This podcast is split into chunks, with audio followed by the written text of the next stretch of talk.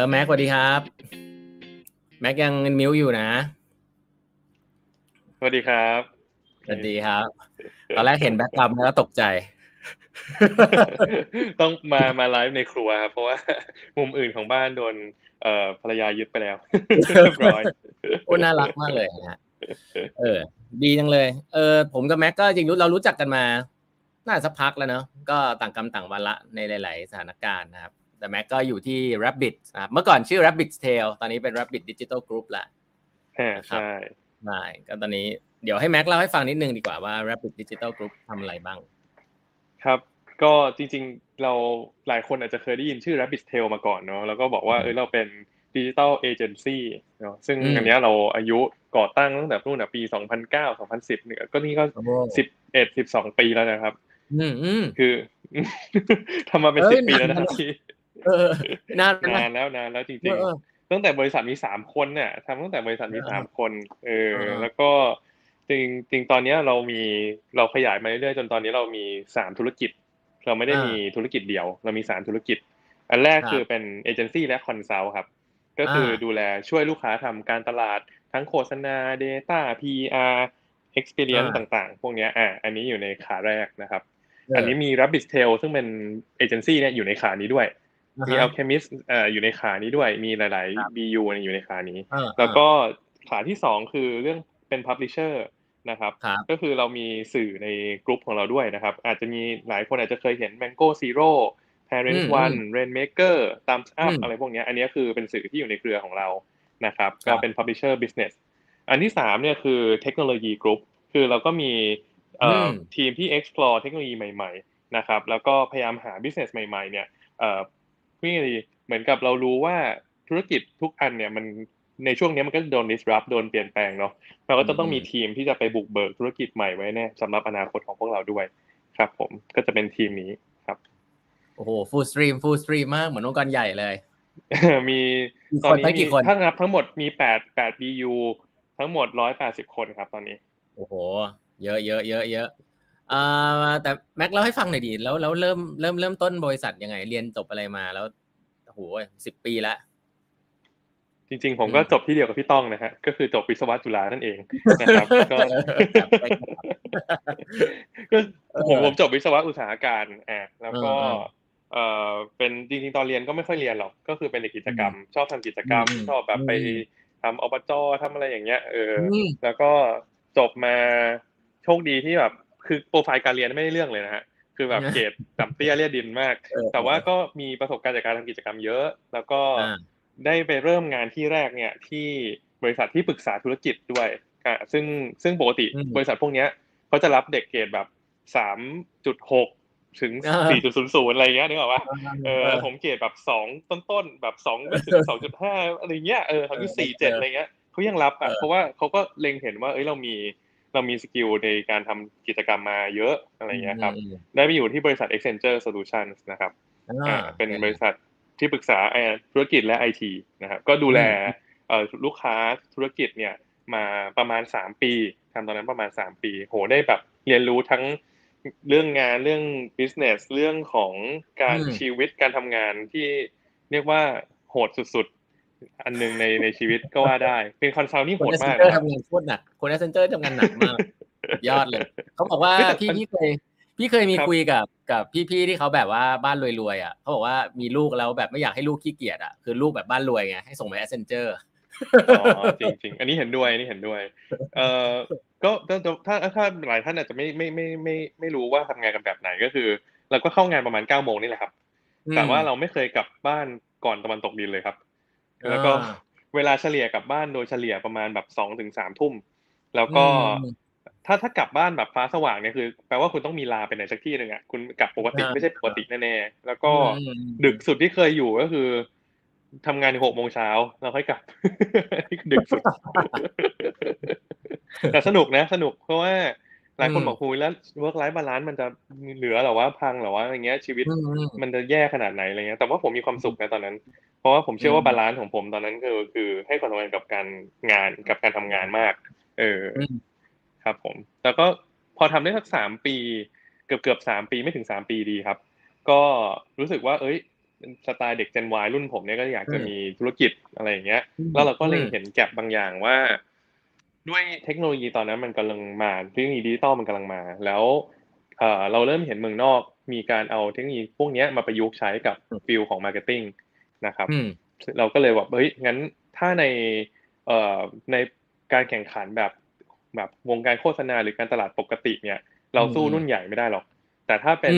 ฝั่งดิจิตอลเนี่ยเฮ้ยผมว่าอันนี้เรามีแต้มต่อว่ะ คือทุกคนเอาทุกคนเท่ากันหมดอย่างนี้ก่อน แต่เราเนี่ยคือคนที่เกิดเติบโต ใช้ชีวิตและมีลมหายใจเข้าออกเป็นดิจิตอลอยู่แล้ว แล้วก็เป็นเป็นเป็น geek nerd ดิจิตอลอยู่แล้วด้วย ก็เลยรู้สึกว่าเอ้ยงั้นเราน่าจะมีข้อได้เปรียบในเรื่องนี้ ก็เลยชวนเพื่อนๆมาเปิด Rapid Tail ครับตอนนั้น อืมเออเออแล้วแล้วแล้วมันเป็นยังไงบ้างเปิดมาสิบกว่าปี มันมีช่วงที่ช่วงช่วงแบบท้าท้าทายไหมช่วงช่วงช่วงนี้เหนื่อยสุดเลยไหมหรือว่ายังมีช่วงอื่น ๆ ที่เล่าเล่าให้ฟังสั้นๆได้ไหมว่าเจอร์นี่มันเป็นอ่าโอเค ผมว่า ทุกธุรกิจเนาะในในการเริ่มในจังหวะธุรกิจแต่คือทุกทุกทุกทุกบริษัททุกทุกธุรกิจเนี่ยมันจะมีจังหวะแตกต่างกันในแต่ละช่วง ในช่วงแรก ๆ เริ่มต้นเนี่ยแน่นอนแล้วนี้ทุกคนต้องเหนื่อยอยู่แล้ว เพราะว่าต้องก่อร่างสร้างตัวจากบริษัทเล็ก ๆ ตอนตอนเริ่มต้นเรามีแค่สามคนเองครับ แล้วก็ค่อยๆเพิ่มมาเป็นแบบหกอ่าสามคนหกคนสิบคนอะไรเงี้ยแล้วก็อยู่ที่ประมาณสักสิบห้าคนเนี่ยนานมาก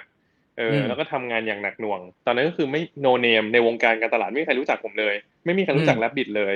ไม่มีใครรู้จักเพื่อนๆ partner เลยนะครับ ก็พยายามอย่างเต็มที่มีคือพวกนี้กราบกรานขอเข้าไปทำงานขอโอกาสในการแสดงฝีมืออะไรเงี้ยเยอะมาก แต่ก็โชคดีที่มีผู้ใหญ่หลายท่านเห็นว่า เออเฮ้ยพวกนี้มันก็ตั้งใจทำนะอะไรเงี้ยก็ให้โอกาสเรานะครับ แล้วก็พอพ้นช่วงที่ก่อร่างสร้างตัวมาก็จะเป็นช่วงที่เรา ต้องตัดสินใจว่าเอ้ยงั้นเราพอมันเริ่มอยู่ตัวเราเฮ้ยงั้นเราจะไงต่อเราจะเอาจริงเราจะไปใหญ่หรือเราจะอยู่แค่ประมาณเนี้ยสเกลสักประมาณสิบห้าถึงยี่สิบคน แล้วก็ใช้ชีวิตแบบชิลๆได้อะไรเงี้ยปรากฏว่าคุยไปคุยมาเฮ้ยเราสักครั้งในชีวิตวะตอนนั้นคุยกันแบบอายุประมาณที่ยี่สิบเจ็ดมั้งครับอืมยี่สิบเจ็ดเฮ้ยเราจะเอาไง เราจะอยู่อย่างนี้ หรือเราจะแบบไปให้ใหญ่เลย แล้ว เออเหมือนกับเสี่ยงดูอะเออ ก็ ก็เลยคุยกันตอนนั้น partner ผมก็คือมีเล็กมีปอมนะฮะสองอีกสองคนแล้วก็มี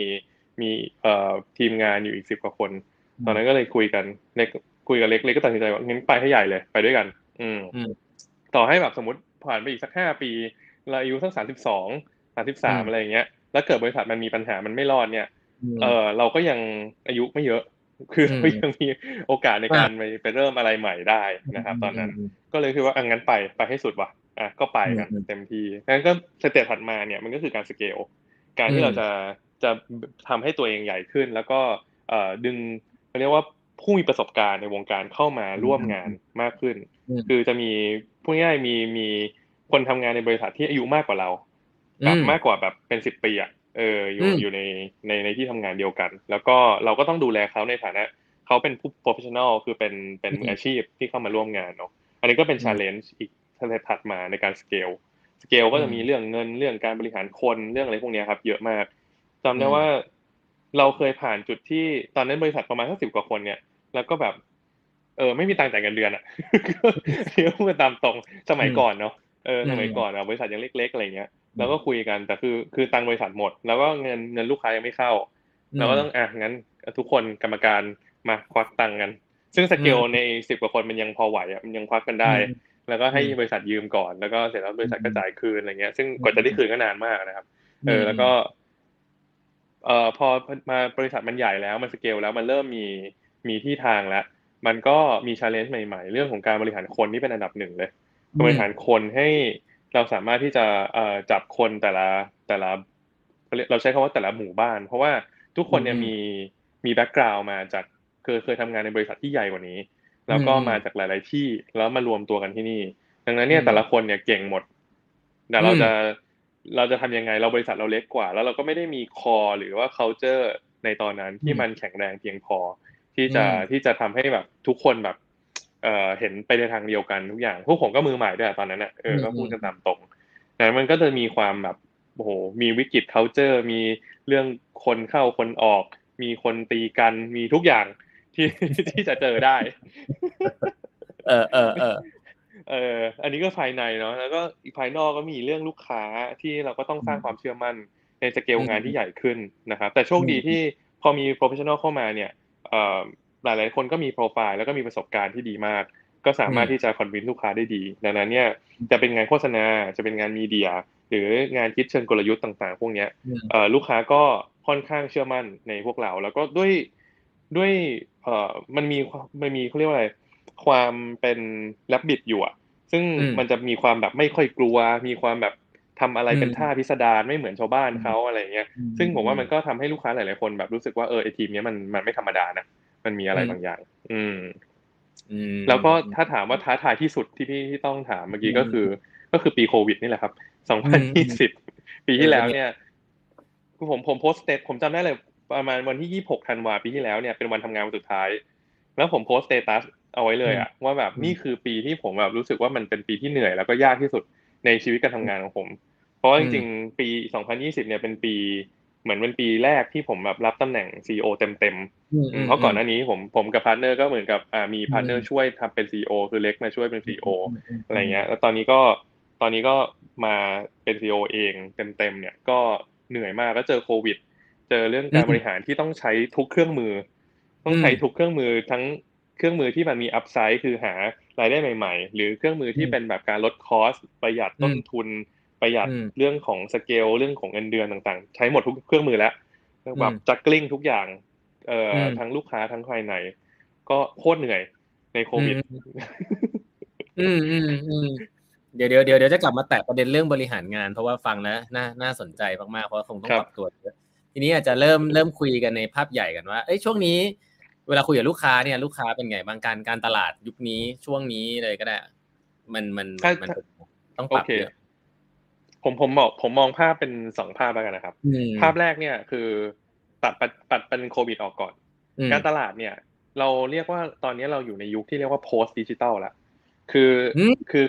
ถ้าเคยได้ยินคำว่า digital marketing เนี่ยมันมีมาแบบ ห้าหกปีแล้วนึกออกปะเจ็ดแปดปีแล้วอะเอางี้แล้วกัน เราอยู่ในยุคที่ดิจิตอลมันโคตรจะอิ่มตัวแล้ว มันอิ่มตัวสุดๆ ถ้าถ้านึกไม่ออกลองนึกอย่างนี้ นึกว่าแบรนด์ไอโฟนปีแรก ๆ เนี่ย มันออกมาทุกปีมันจะมีฟีเจอร์ใหม่ๆ มีความว้าวมีอะไรแบบเท่ๆ ทุกปีเลยจน iPhone 4 iPhone 5มันยังเท่อยู่เลย แต่พอ iPhone 6 เป็นต้นมาเรื่อยๆ เนี่ย มันเริ่มเหมือนเดิมแล้ว มันเริ่มไม่ค่อยเปลี่ยน เออ ถ้าถามว่าดิจิตอลทุกวันนี้เป็นยังไงก็เป็นอย่างนั้นแหละครับ คือมันไม่ค่อยมีอะไรแบบเปลี่ยนแบบพลิกโฉมแล้วอะมันเรียกว่าแมชชัวแล้วก็หลาย ๆ สื่อก็ให้ความสำคัญลูกค้าเองเหมือนกันมองเหมือนกันว่าเราอยู่ในยุคที่แบบดิจิตอลอิ่มตัวแล้วจริง ๆ ดังนั้นสเต็ปถัดไปคือมองว่าเทรนด์ของลูกค้าจะเป็นยังไง ตอนนี้ลูกค้ากำลังมองหาสิ่งใหม่ ที่จะมาทำให้ยกระดับ และก้าวข้ามไอ้ post digital นี้ไปข้างหน้าต่อได้ ซึ่งเดี๋ยวเราจะมาคุยกันในในพาร์ทนี้นะว่าไอ้อนาคตเนี่ย เออเราเราจะมองหาอะไรแล้วเครื่องมือที่จะมาช่วยเราเนี่ย มันคืออะไรกันแน่นะครับ ทีนี้ในสถานการณ์เนี่ย ถ้าเมื่อกี้คือไม่มีโควิด พอบวกปัจจัยโควิดเข้ามาปั๊บคราวนี้มันเริ่มเริ่มสมวน เริ่มแบบมีความซับซ้อนมากขึ้นโควิดเอฟเฟกอะไรบ้าง อย่างแรกเลยพอโควิดเกิดขึ้นปุ๊บเนี่ย ปีที่แล้วเนี่ยสเต็ปแรกคือทุกคนหยุดก่อน ทุกคนหยุดและตั้งสติ คือทุกคนงงเนาะฟรีกเอาท์แล้วก็ลูกค้าเองก็งงฟรีกเอาท์ แล้วก็ไม่รู้จะทำยังไงดี ก็หยุดทุกอย่างแอคทิวิตี้ที่เกี่ยวกับการตลาดทุกอย่างหยุดหมดโฆษณาไม่ต้องปล่อย เอ่อคือกลัวว่าเดี๋ยวปล่อยออกไปแล้วเอ้ยมันจะเป็นหนึ่งมันซ้ำเติมความรู้สึกผู้คนหรือเปล่าสองมันมันมันมีมันได้ผลเชิงการตลาดจริง ๆ หรือเปล่า อะไรอย่างนี้นะครับไม่มีหลายหลายปัจจัยมาก แต่พอพอช่วงประมาณประมาณพ้นกลางปีที่แล้วมาเนี่ย มันก็เริ่มดีขึ้น Q3 เนี่ยเริ่มดีขึ้น เริ่มพอเราเริ่มคุมตัวเลขอะไรได้ปุ๊บอะคราวนี้การตลาดกลับมา Q3 Q4 กลับมา แล้วก็เริ่มมา down อีกครั้งหนึ่งตอนต้นปีที่มีตลาดกลางกุ้งเนาะที่คลัสเตอร์ตลาดกลางกุ้งอะมันเริ่มย้อนกลับไป แต่ว่าไม่ไม่ถึงขนาดตอนครั้งแรกที่โควิดเกิดขึ้น เอ่อลูกค้าเริ่มหวั่นไหวเล็กน้อย แต่ว่าคราวนี้ไม่ช็อกแล้วคราวนี้แบบเฮ้ยพร้อมไปต่อ พร้อมแบบ คือเอาพูดง่ายปีที่แล้วเราอั้นมาแล้วอะปีเนี้ย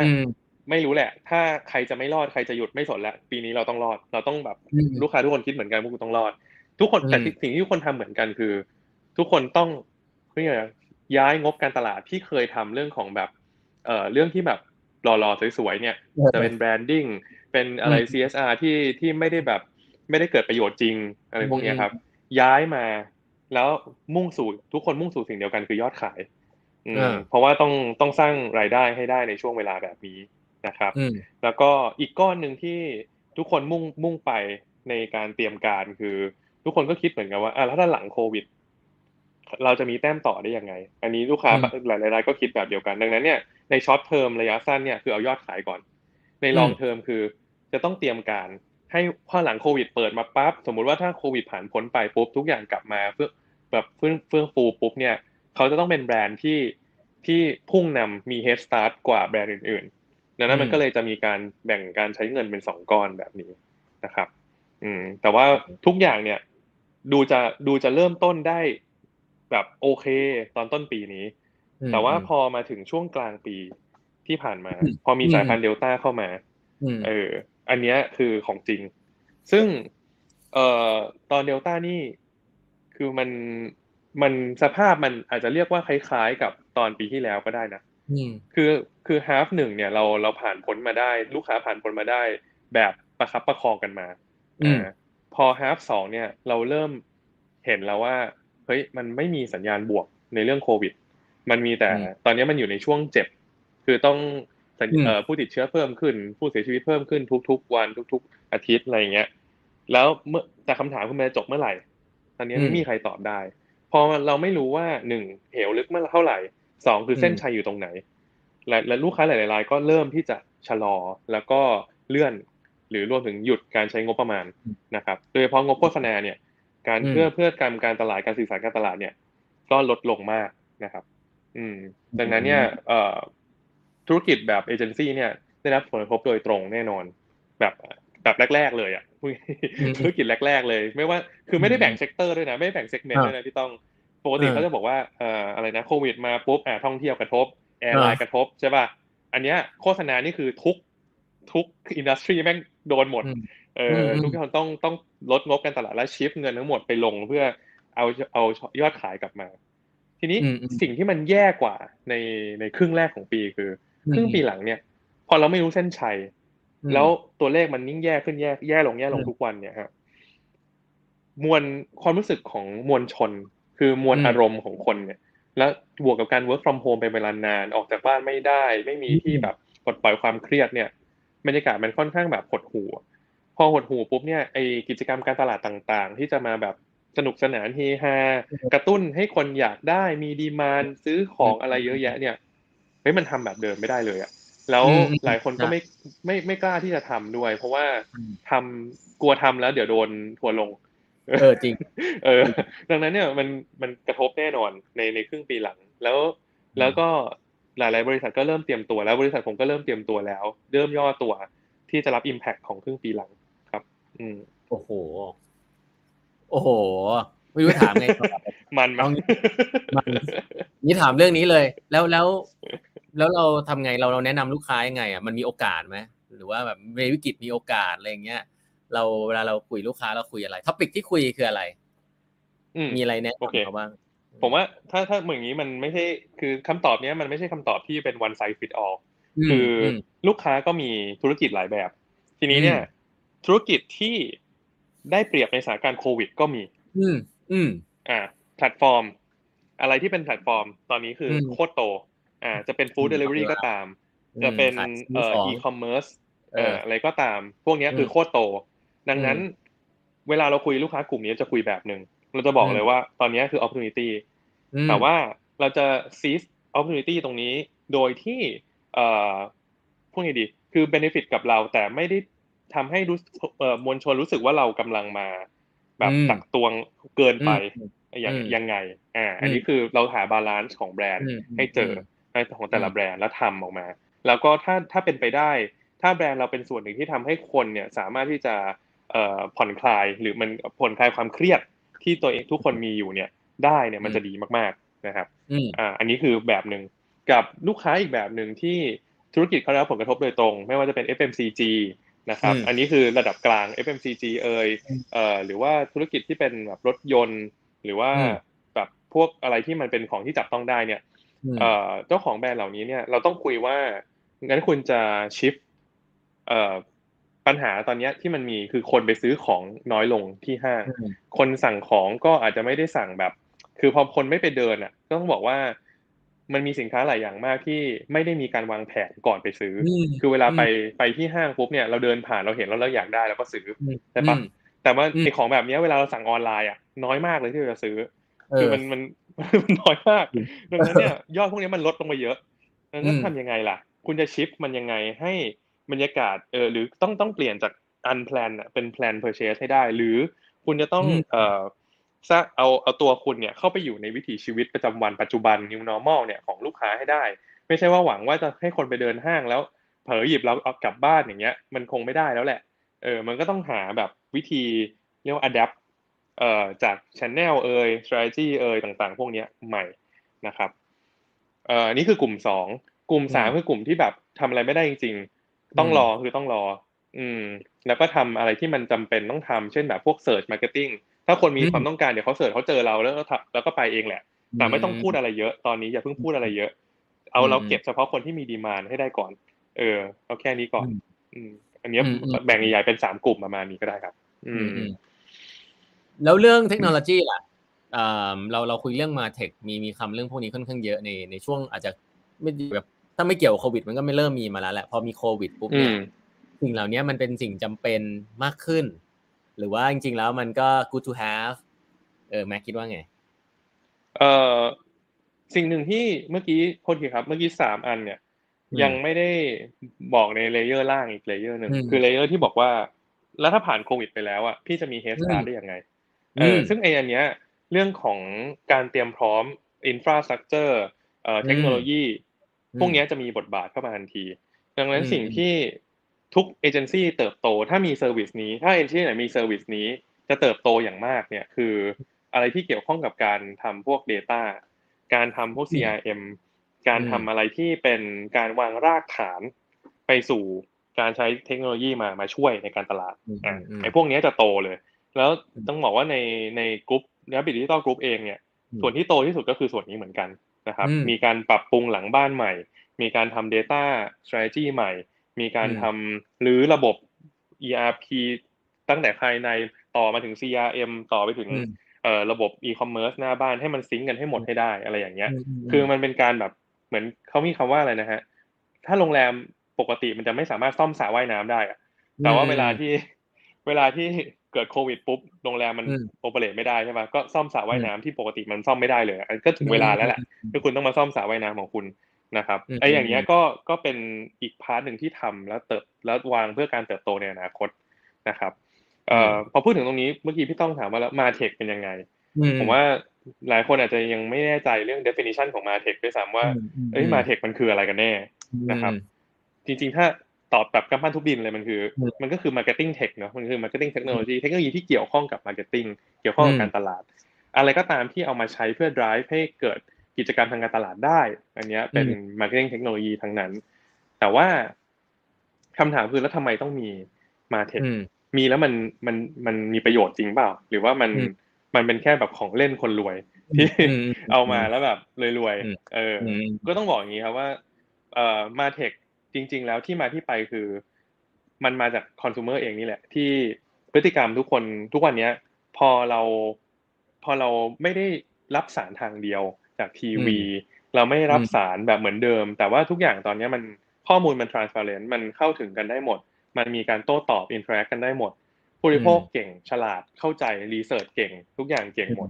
ดังนั้นเนี่ยโฆษการสร้างแบรนด์ในการพูดโดยการโฆษณาเหมือนเดิมเนี่ย มันไม่ได้ผลเท่าเดิม มันยังมีอยู่แต่มันยังไม่ได้ผลเท่าเดิม แบรนด์ที่จะเติบโตในอนาคตได้คือแบรนด์ที่พูดแล้วทำไอ้คำว่าทำเนี่ยคือการสร้างประสบการณ์ให้กับลูกค้า ประสบการณ์ที่ดีให้กับลูกค้าได้ แล้วประสบการณ์ที่ดีที่สุดคืออะไร ประสบการณ์ที่ดีที่สุดคือประสบการณ์ที่เรียกว่า personalized experience คือเป็นประสบการณ์ที่เกิดขึ้นเฉพาะลูกค้าแต่ละคนแต่ละคนไม่เหมือนกัน อืมทีนี้พอจินตนาการว่าลูกค้าเรามีล้านคน ลูกค้าเรามีสิบล้านคน คุณจะเอา คุณจะเอากำลังที่ไหน ไปสร้าง personalized experience ให้ลูกค้าสเกลแบบนั้น คือสมัยก่อนเรามีโรงแรมโอเรียนเต็ลที่สามารถ personalize service ให้กับลูกค้าแต่ละคนได้ ในสเกลหลักแบบหลักพันคนนะฮะลูกค้าเป็นหลักพันใช่ปะเรามีเจ้าหน้าที่อยู่ในนั้น เราดูแลทั่วถึงได้ แต่ไอการที่จะทำแบบนั้น หรือคล้ายๆเสมือนแบบนั้นเนี่ย แต่ทำในสเกลที่เป็นล้านหรือสิบล้านยี่สิบล้านคนเนี่ย มันทำไม่ได้ ด้วยกำลังด้วยวิธีการเดิมๆมันก็เลยเป็นที่มาว่าถ้างั้นก็เลยต้องเอาเทคโนโลยีนี่แหละ มาช่วยในการทำสิ่งเหล่านี้ อ่า ทุกคนตอนนี้ปลายทางมองเหมือนกันคือ จะต้องอยู่ใกล้ชิดกับลูกค้าที่สุด เข้าใจลูกค้าที่สุด แล้วก็เซิร์ฟประสบการณ์ให้ให้ให้ประสบการณ์ที่ดีที่สุด คือ personalize กับลูกค้าแต่ละคนให้ได้นะครับ ดังนั้นอันนี้มาเทคก็เลยมาเกี่ยวข้อง ซึ่งมาเทคเนี่ยหลายคนฟังรู้สึกว่ามันต้องเป็นของแพงแน่เลย มันต้องเป็นแบบ marketing cloud ระดับแบบโอ้โห ซื้อมาทีแค่ค่าไลเซนก็ห้าล้านหรือสามสิบล้านแล้วนะแต่ยี่ห้อนะฮะเออมียี่ห้อหนึ่งปีหนึ่งสามสิบล้านนะฮะอ่าขึ้นต้นด้วยตัวเอเผื่อไปลองเสิร์ชดูได้ยังไม่รวมค่าอินทิเมนต์ไม่รวมค่าอะไรเลยนะเออแต่ว่าจริง ๆ มาเทคเนี่ยมีตั้งแต่เลเวลที่เป็นเอ่อแบบเล็กมากๆหรือซึ่งแบบเป็นทูเฉพาะทำงานได้แบบอย่างเดียวเช่นเราบอกว่าเป็นทูสำหรับส่งอีเมล เอออย่างเดียวอย่างเงี้ยอ่าก็มีค่าใช้งานหลักพันบาทหมื่นบาทต่อเดือนอะไรอย่างเงี้ยหรือว่าระดับกลางๆที่มันเริ่มมีการเอาอีเมล มาต่อกับระบบฐานข้อมูลมาต่อกับเรื่องของการทำเอ่อเอ่ออะไรนะอีเมลสตูดิโอนู่นนี่นั่น อันนี้ก็จะแพงขึ้นอีกหน่อยอะไรเงี้ยหรือวางแผนการยิงสื่อเฉพาะบุคคลต่างๆ คือมีทุกแบบให้เลือก แล้วเราสามารถเลือกแบบถูกแพงมาประกอบประกอบร่างเขียน API เชื่อมกันอะไรเงี้ยทำงานร่วมกันได้หมดนะครับ หลาย ๆ คนใช้ถูกมาเทคเอ่อเข้ามาทำงานในชีวิตประจำวันเนี่ย และสร้างประสบการณ์ให้คุณโดยไม่รู้ตัวแล้ว ทุกวันนี้ต้องบอกว่าไม่รู้ตัวแล้ว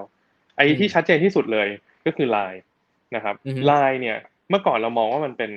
เอ่อบอร์ดแคสต์คือส่งข้อความ กดตุ่มหนึ่งครั้งปั้งส่งหาคนสองล้านคนสิบล้านคนเหมือนกันหมดเลย ทุกวันนี้ไม่ใช่แล้วนะไลน์เนี่ย สิ่งที่คุณได้รับผ่านไลน์เนี่ย มันไม่ได้แปลว่าคนอื่นจะได้รับเหมือนคุณนะเออ มันมันมันอาจจะเป็นแค่คุณคนเดียวด้วยซ้ำที่ได้รับสิ่งนี้ บางทีข้อความในไลน์ยิงมา มีชื่อเราอยู่ในนั้น มีข้อมูลบางอย่างของเราอยู่ในนั้นนะครับ ยกเคสเลยแล้วกัน เอ่อมีร้านเอ่อเรียกว่าเป็นแฟรนไชส์เอ่อเป็นเชนอ่าเชนของร้านแว่นตาที่ใหญ่มากๆ อันหนึ่งนะฮะในประเทศไทย เขาบอกว่าวิธีการที่จะเก็บหาลูกค้าใหม่ ๆของเขาเนี่ยในอดีตเนี่ยคือ คนอยากรู้ว่าค่าสายตาตัวเองเนี่ย เท่าไหร่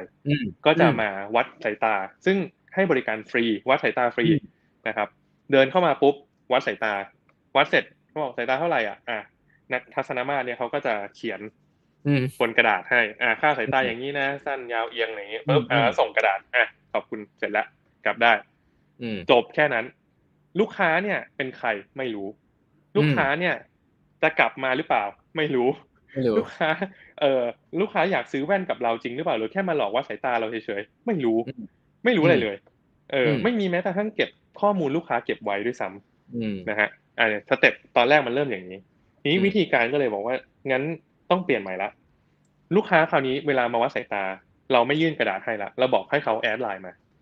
นี้การ add ไลน์ของที่นี่เนี่ย เราบอกว่าไลน์ของเราพิเศษมาก ไม่เหมือนกับที่อื่น คุณ add ไลน์ปุ๊บคุณลงทะเบียนเล็กนิดนึงใส่ชื่อใส่เบอร์โทรนิดนึง แล้วคุณจะมีปุ่มสำหรับกดดูค่าสายตาของคุณ เฉพาะของคุณคนเดียวเลย เออปุ่มเนี้ยกดปุ๊บจะมีค่าสายตาคุณโผล่มาเลย เออ แล้วหลังจากนั้นเนี่ย คุณจะเอาค่าสายตาเนี้ยไม่ต้องเก็บในกระดาษแผ่นนั้นด้วย คุณจะไปไหนมาไหนไม่ต้องกลัวลืมไม่ต้องกลัวหาย มันอยู่ในไลน์นี่แหละ อ่าแล้วพอมีไลน์เขาแล้ว มีช่องทางติดต่อเขานิดนึงแล้วเนี่ย เราก็เริ่ม เริ่มมีเอ่อ strategy ต่อมา คือนับจากวันนั้นจนถึงวันสิ้นเดือนนะครับคือเงินเดือนออกเนี่ยมันจะประมาณวันที่ยี่ห้าใช่ไหมสมมติเอ่อวันเสาร์ถัดมาของวันที่หลังจากวันที่ยี่ห้าเนี่ย มันจะมี message ยิงไปหาอืมคือรู้ว่าคนตัดแว่นเนี่ย insight คือตัดเมื่อมีตังค์ถ้ามันเป็นของจำเป็นแหละ แต่ต้องมีตังค์ถึงจะตัด ดังนั้นเนี่ยเราจะยิงหาเขาในช่วงเสาร์ถัดมาหลังวันที่ยี่ยี่สิบห้า เป็นการกระตุ้นว่า เฮ้ยเออลองตอนเนี้ยมันมี product ตัวนี้นี่นะซึ่งตอนแรกเรายังไม่ค่อยรู้หรอกว่าเขาชอบหรือไม่ชอบเรายิงไปก่อน แล้วลองชวนเขามาที่ร้านดู ลองลองมาที่ร้านกลับมาที่ร้าน แล้วเรามีค่าสายตาเขาอยู่แล้วนี่ใช่ไหมเราก็แนะนำได้ ถ้าสมมุติว่าเขาเอ่อยังไม่ยังไม่สนใจไม่เป็นไร เราสามารถวัดได้ว่าใครที่กดดูดูดูไอโฆษณาตัวนี้ ใครที่มาที่ร้านจริง ๆ หรือใครที่ไม่มา แต่ละคนจะเริ่มมีมีเส้นทางแตกต่างกันละ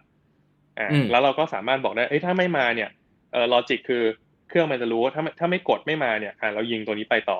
เรายิงนี้ไปต่อไปต่อไปต่อเพื่อที่จะเอ่อค่อยๆเลี้ยงหล่อเลี้ยงให้เขาเกิดเกิดความพูดไงดี ใกล้ชิดกับกับแบรนด์เรามากขึ้นเรื่อยๆ แล้วก็เริ่มรู้สึกว่าเออเฮ้ยถ้าจะต้องตัดแว่นเนี่ย ก็ต้องตัดกันที่นี่แหละ ดูเขาแบบ ดูเขาใส่ใจเราจังเลยเขามี offer มีอะไรก็ offer ส่งมาให้ แล้วไม่ไม่น่ารำคาญด้วยไม่ได้ส่งทุกวันด้วยนะนานๆก็ส่งมาทีแต่มันจะส่งอะไรที่แบบเออมันน่าจะเดาว่าน่าจะเหมาะนะครับ ถ้ากดแล้วสนใจอาจจะรู้แล้วเขาสนใจแบบนี้ แล้วก็จะค่อยๆทำให้ตัวตนเขาชัดขึ้นเรื่อยๆนะฮะจนเขามาเป็นลูกค้าเรา หลังจากนั้นเนี่ยแม้แต่เป็นลูกค้าเราแล้ว เราก็ไม่ได้ทิ้งเขาเนาะประสบการณ์หลังจากนั้นเนี่ยคือพอเป็นลูกค้าแล้วผ่านไปสักหนึ่งสามเดือน เราจะเริ่มชวนให้เขามา เอ่อดัดขาแว่น มาปรับมาทำความสะอาดแว่น ซึ่งอันเนี้ยเวลาที่คนไปตัดแว่นมันไม่ตรงกันอยู่แล้ว แต่ละคนมันตัดคนละวันกันเนาะไอระยะเวลาบวกไปสามเดือนหรือบวกหนึ่งเดือนเนี่ย อันเนี้ยมันแล้วแต่คนละอันนี้ประสบการณ์หลังจากนั้นมันจะแล้วแต่บุคคลไม่เหมือนกันเลย อ่าแล้วเส้นทางของแต่ละคนก็จะแตกต่างกันไป ซึ่งทั้งหมดที่ว่ามาเนี่ยครับ ไม่มีคนอยู่เบื้องหลังเลยนะครับ เป็นออโตเมชันหมดเลย อืมมีคนมีหน้าที่เซตลอจิกแล้วเอ่อ logic ตั้งต้นนะ หลังจากนั้นเนี่ยถ้าเอาแบบ advance มากๆอะมันมี AI ที่จะอัพ i ิมัยทุกอย่างเนี่ยให้ทำงานรับดีขึ้นดีขึ้นดีขึ้นจาก Data ที่ได้มาเรื่อยๆเรื่อยๆเรื่อยๆแบบนี้ครับ อืมหลายๆคนที่ message ในไลน์มาไม่รู้เลยว่าหลังบ้านเนี่ยมีโอ้โหมีอะไรขนาดนี้ แต่จริงๆแล้วเนี่ยเขาเขาจัดมาให้เพื่อคุณแล้วเรียบร้อยทุกอย่าง อืม อืมอืมอืมซึ่งซึ่งเพื่อ personalize experience เนี่ย ถ้างั้น แล้วปกติถ้าแม็กไปคุยกับพวกองค์กรที่เขาอยากจะทำพวกเนี้ย เราแนะนำเขาเริ่มว่ามันเริ่มต้นยังไง องค์กรที่อยากอยากอยากจะทำส่วนใหญ่อาจจะข้อมูลอยู่บนกระดาษหรือเปล่าไม่แน่ใจนะแต่ว่าสมมติถ้ามี Data เยอะหรือไงเราเราเริ่มจากอะไรที่เขาต้องเริ่มนึกก่อนผมจะถามเขาก่อนว่าจริง ๆ แล้วเขาอยากทำจริงเปล่าพี่เอาจริงแค่ไหน พี่เอาจริงแค่ไหนหรือว่าแค่แค่อยากอยากแบบอยากอยากรู้ ถ้าอยากรู้เราจะเล่า อ่า แค่นั้น แต่ถ้าถ้าเขาชัดเจนว่าเขาเอาจริง เขามีการ ทำกันบ้านมาบ้างนู่นนี่นั่นมาบ้างเนี่ยเราจะเริ่มเห็นว่าเขาจริงแล้วดังนั้นเราจะเริ่มจากการทำ assessment ก่อน เราจะเริ่มดูก่อนว่าอ่าทุกวันนี้เขาอยู่ในสเตจไหนเขาเราจะมีคำคำหนึ่งเรียกว่า data maturity เออโทษนะฮะ digital maturity benchmark คือ maturity มันคือการความแบบเป็นผู้ใหญ่เนาะเอ่อ benchmark เนี้ย BCG กับ Google ทำด้วยกันออกมามีสี่ระดับ ซึ่งบริษัทส่วนใหญ่ในไทยเนี่ยจะอยู่ไม่หนึ่งก็สองอยู่ตอนนี้ เออแต่ว่าระดับเบบีอะ ถ้าสมมติเขายัง access มาแล้วเขายังอยู่ในระดับเริ่มต้นเนี่ย เราก็ต้องเช็คอ่าน data อยู่บนกระดาษอย่างที่ต้องว่าหรือเปล่า ตอนนี้ทีมบริหารของเขาเข้าใจเรื่องนี้จริงหรือเปล่า อันแรกที่ผมว่านอกจาก access เรื่องข้อมูลแล้วเนี่ยสองคือเรื่อง mindset ว่าเขามีความพร้อมในการทำตรงนี้แค่ไหนสามคือการระบบการทำงานทุกวันนี้ยังเป็นไซโลอยู่หรือเปล่า ปัญหาหนึ่งที่เจอบ่อยมาก คือไปถึงปุ๊บเนี่ย หน่วยงาน marketing อยากได้ข้อมูลลูกค้า เดินไปบอก IT IT เธอขอข้อมูลหน่อยไอทีบอกได้ ขอเวลาหน่อยนะ เดี๋ยวทำให้แต่ไอทีต้องเข้าไปหาข้อมูลนี้ แล้วก็ extract ออกมาเป็น Excel ไฟล์หรือ CSV เนี่ย แล้วก็ไปอีกฐานข้อมูลหนึ่งเพื่อดึงอีกข้อมูลอีกก้อนหนึ่งมา แล้วจับมา VLOOKUP กัน แล้วก็ pivot มัน แล้วค่อยส่งมาให้ marketing สองอาทิตย์ผ่านไปเรียบร้อย Data เก่าแล้วนะครับ ซึ่งไออย่างเงี้ยไม่ work แน่นอน ดังนั้นเนี่ยอันนี้เป็นขั้นแรกเลยคือเราจะไปเหมือน restructure เรื่องของ Data Structure ของเขาให้ใหม่ อืมแล้วแล้วทำทุกอย่างให้มันมี dashboard มีอะไรที่มันดูได้ค่อนข้าง real-time นะครับ อย่างน้อยช้าสุดคือเป็นแบบ batch อัปเดตวันละครั้ง อันนี้คือช้าสุดละเออ ถ้าถ้าถ้าดีที่สุดก็คือ real-time อืมแบบทุกลูกค้ามาซื้อปุ๊บแบบติ๊กขึ้นข้อมูลขึ้นเลย เออพอเป็นอย่างนี้เสร็จปุ๊บเราเมื่อข้อมูลมันมันมันจริงมันตรงมากเลยอะ เอ่อมันตรงมากขนาดนี้เนี่ยการ take action หลังจากนั้นมันก็จะเร็วมากนะฮะนี่คุณแปลว่าหลังจากนี้คุณก็ต้องเซตทีมแล้วคุณต้องมีทีมที่สามารถมา take action ตรงนี้ได้ทันที ก็ต้องมีเหมือนเป็นเวนเจอร์อะในหนึ่งทีมคุณต้องมีทั้ง strategy มีทั้งคนที่เชี่ยวชาญเรื่อง media มีคนที่เข้าใจเรื่องหน้าร้าน เข้าใจเรื่องของโซเชียลมีเดียคือแบบในหนึ่งทีมต้องมีหลายคนมากๆ มี analytics มีอะไรอย่างเงี้ยแล้วมาทำงานด้วยกันเพื่อจะ sprint แคมเปญทุกอย่างออกมาให้ได้เร็วที่สุด วิธีการทำงานจะ agile มากเหมือนเหมือน tech สตาร์ทอัพอันนี้เป็นภาพที่หลาย ๆ องค์กรในไทยเริ่มทำแล้วนะครับ แต่ว่าหลายองค์กรที่ยังมี structure แบบเดิมอาจจะยังทำไม่ได้ตรงนี้เขาก็พยายามปรับกันอยู่ ครับ อืมอืมอืมในในในในถ้าทีถามมนั้นว่ามีครับทีมนั้นมีใครบ้างเล่าให้ฟังหน่อยเออน่าน่าสนใจกำลังอยากทำอยู่พอดี จริง ๆ ในทีมมันต้องมีหกคนอ่าถ้าเออในมันเหมือนอเวนเจอร์เซตแรกเลยอะมันมีหกคน เออเออ เออเออเออถ้าเอาแบบชัวร์ๆเลยเนี่ยเดี๋ยวผมมันจะมีเอกสารที่อธิบายเรื่องนี้อยู่เดี๋ยวอันนี้เดี๋ยวแชร์ให้ได้ แต่ว่าถ้าเอาแบบชัดๆเลยคือคุณต้องมีคนที่อะอืมอะมีเดียแน่ๆคนหนึ่งอะเพื่ออมรู้ว่าคุณจะต้องแบบสื่อสารอะไรออกไปข้างนอกเนาะคุณต้องมีคนที่เป็น strategy แน่ๆคนหนึ่งคุณต้องมีคนที่เป็นฝั่งที่เป็น store front เอ่อรวมรวมถึงเทรดเนี่ยคนหนึ่งแล้วก็มีคนที่เป็นเหมือนแบรนด์เป็นคนฝั่งแบรนด์อะ คนหนึ่งอืมเออ คนที่ห้าหกเนี่ยผมผมไม่จำไม่ไม่ไม่แม่นเท่าไหร่ แต่มันจะมีห้ากับหกเนี่ยมันจะมีหนึ่งคนที่ต้องเป็นอารมณ์แบบ data science data data scientist อะอ่า data scientist อยู่นะครับ อีกคนหนึ่งนี่จำจำเป๊ะๆแม่นๆไม่ได้ละ มันจะอยู่ประมาณนี้หกคน แล้วไอไอคนที่ตอนเนี้ยบริษัททุกทุกๆที่กำลังตามหาคือไอคนที่เมื่อกี้ผมบอกคนสุดท้ายอะคือไอ้ data scientist เนี่ย ที่จะเอาเข้ามาอยู่ในทีมเนี้ยเออเอออืมมันมันไม่มีคนพร้อมใช้อะพูดในวงการตลาดตอนนี้นะห รือถ้ามีคนที่ทำเป็นเนี่ยก็มักจะอยู่ในสตาร์ทอัพมาก่อน หรือว่าอืมอยู่ในเอ่อในในแบงก์ในอืมเอ่อ tele telco อะไรอย่างเงี้ยมาก่อนอื่ซึ่งอืมอืมซึ่งซึ่ง feel เขาจะไม่เข้าใจ feel ของของ marketing อื่นๆเลยตอนนี้นะครับอืมก็แล้วมันเข้ามาปุ๊บเข้ามาอยู่ที่เวนเจอร์แล้วใครเป็นเจ้านายวะใครจะเป็นคนแบบไกด์ใครเป็นคนประเมินใครเป็นคนโปรโมทมันอ่ามัมันมันยากมาก เออมันยากมากดังนั้นอืมวิธี organization มันก็ต้องปรับใหม่หมด เออเพื่อให้มีทีมแบบนี้อืมครับอืมอืมอืมแล้วปกติเห็นเห็นอุปสรรคอะไรเยอะสุด เวลาที่เข้าไปทำพวกมาเทคให้องค์กรละส่วนใหญ่ที่ทำแล้ว เออแบบนี้ไม่เวิร์กคืออันแรกเนี่ย อุปสรรคที่ใหญ่ที่สุด ถ้าเคลียร์อันนี้ได้นะคือจบอืมคือเรื่องอืม mindset mindset ว่าทำเดี๋ยวนี้ แล้วได้เดี๋ยวนี้ แล้วเห็นผลเดี๋ยวนี้ เพราะว่าในอดีตเนี่ยนักการตลาดเนี่ยคิดเสมอว่าเออถ้าอยากให้ของมันดัง อยากให้ของมันอืมขายได้อืม ทำโฆษณา ไม่เกินอืมสองเดือนยอดขายมาอืมอ่าอ่าแล้วถ้าสมมติอยากให้มันขายได้พรุ่งนี้เลยเนี่ยเออคุณทำคุณทำโปรโมชั่นลดราคาอ่า อืม เดี๋ยวพรุ่งนี้มันขายได้เลย ถ้าทำโปรโมชั่นปุ๊บมันขายได้เลยเออเออ แต่ว่าด้วยนิสัยนักการตลาดที่ที่ถูก เอ่อ เหมือนกับมีมีวัฒนธรรมกันมาแบบนี้เนี่ย เขาจะยังไม่เข้าใจว่า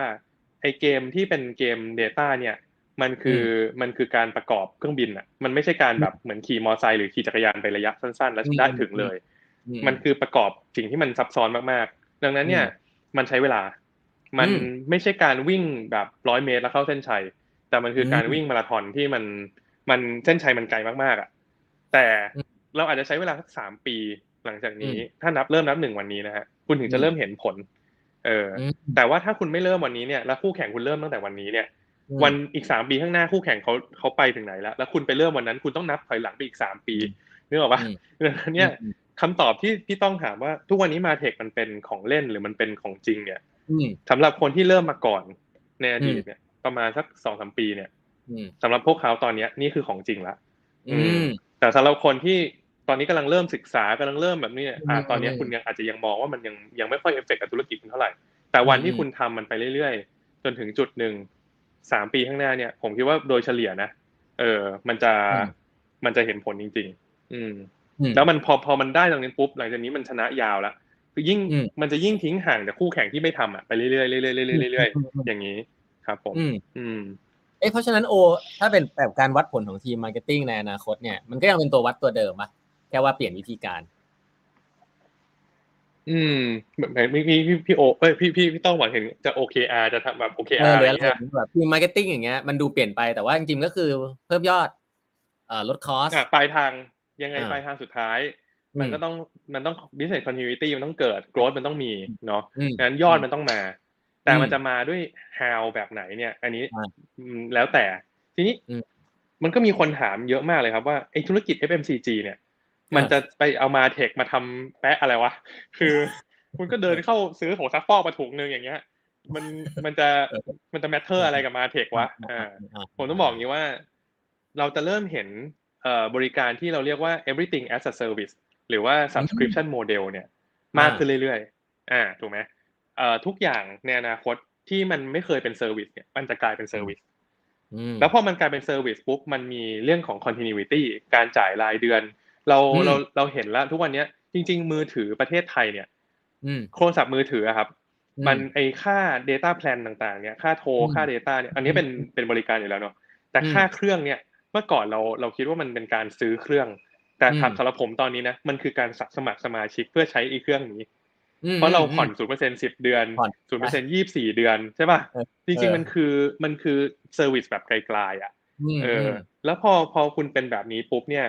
เอ่อ สิ่งหนึ่งที่มันมีหลายสิ่งที่จะเกิดขึ้นตามมา คือวิธีคิดคุณต้องเปลี่ยน จากการตีหัวเออเข้าบ้านแล้วให้ให้ลูกค้าซื้อครั้งเดียวแล้วจบ หรือซื้อครั้งนี้แล้วอีกอีกนานกว่าเขาจะกลับมาเนี่ย ไม่ใช่ละอืมวิธีการคือคุณต้องทำให้ลูกค้าอยู่กับคุณได้นานที่สุด แล้วก็อืมวิธีการคิดอาจจะเหมือน Netflix อาจจะเหมือนเอ่อ Disney Plus ซึ่งอืมคอสในการที่จะดึงลูกค้าเข้ามาในระบบอาจจะสูงหน่อย คืออาจจะอืมขาดทุนในช่วงแรก แต่ถ้าอยู่ไปนานๆ value เขาอืมเพิ่มขึ้นเรื่อยๆ อย่างเงี้ยมอะไรนะฮะยาวอยู่ยาว เอออยู่ยาวอะไรอย่างเงี้ย ติดแล้วติดเลยอยู่แล้วอยู่เลยอะไรอย่างเงี้ย เออ แล้วอืมอะไรที่จะทำให้เขาอยู่ตรงนั้นล่ะอ๋อก็ต้องเข้าใจเขาไงก็ต้องมีอืม Data เกี่ยวกับเขาไงก็ต้องอืม offer สิ่งใหม่ ๆ ให้เขาตลอดเวลาประสบการณ์อืมใหม่ ๆ แล้วก็ personalize กับเขาตลอดเวลา ทุกอย่างมันวิ่งกลับมาที่เส้นนี้หมดเลย อือืมมไม่ว่าจะเป็นธุรกิจอะไรก็ตาม จริงอืม แล้วคน marketing อนาคตต้องมีทักษะอะไรบ้างอะฟังจากสี่ห้าคนตะกี้นี่แปลว่ามันอยู่คนเดียวไม่ได้แล้วใช่ไหมแบบทำหลายๆอย่างๆคือทักษะคือเอ่ออืม marketer ครับ อันนี้ผมผมว่าในในคนที่อาจจะไม่ได้อยู่ในวงการ marketing เนี่ยอืมอาจจะเข้าใจว่านักการตลาดทุกคนแม่งเหมือนกัน คือเออเกิดมาจบโรงเรียนออกมาปุ๊บเออก็ก็ก็เป็นนักการตลาดเหมือนเหมือนกันเออเออทำ branding ก็ได้ทำ media ก็ได้ทำไอ้นู่นนี่อืมแต่ความจริงแล้วทุกคนมี specialize คือในแบบของตัวเอง อ่าอืมคนที่เป็น marketer ที่เก่งเรื่องแบรนด์ คนที่อืเป็น marketer ที่เก่งเรื่อง trade เรื่องเซลล์เรื่องอะไรพวกเนี้ยทุกคนมี specialize แตกต่างกันอืมผมว่าในอนาคตต้องมี marketer ที่ specialize ด้าน data science ขึ้นมาอืมอันเนี้ยอันเนี้ยจะมีหนึ่งขาที่จะเกิดขึ้นแน่ๆอ่าและคนที่จะเติบโตขึ้นไปจากคนที่เป็น special specialist แบบเนี้ย ขึ้นไปเป็นระดับ management ของ marketing ในอนาคตเนี่ยอืมอืมเอ่อคุณ ปกติถ้าขึ้นไปถึงระดับนั้นคุณก็ต้อง well round ระดับหนึ่งแล้วเนาะอืมรู้อืมรู้รอบๆ รู้เรื่องแบรนด์อืมรู้เรื่องเพื่อ make decision ได้อืมอืมแต่อีกด้านหนึ่งที่คุณต้องต้องรู้ทันทีเนี่ยก็คือเรื่อง Data ที่จะต้องแล้วก็พวก MarTech ต่างๆ เนี่ยที่เกิดขึ้นเอ่อ Marketing Manager Marketing Director ในอนาคตคุณต้องมีสกิล Analytics มีมี skill ของ Data Science มีความเข้าใจเรื่องเทคโนโลยีเกี่ยวกับ Marketing เยอะขึ้นอืมอืมอันนี้ชัดเจนนะครับอืมแต่ว่าพื้นอืมฐาน ความเข้าใจลูกค้า behavior ต่างๆ เนี่ยอ่า behavioral economic อันนี้เป็นอีกอันหนึ่งที่ต้องต้องมีเออเพราะ empathy หรือว่าอะไรพวกเนี้ยคุณต้องมีเหมือนกัน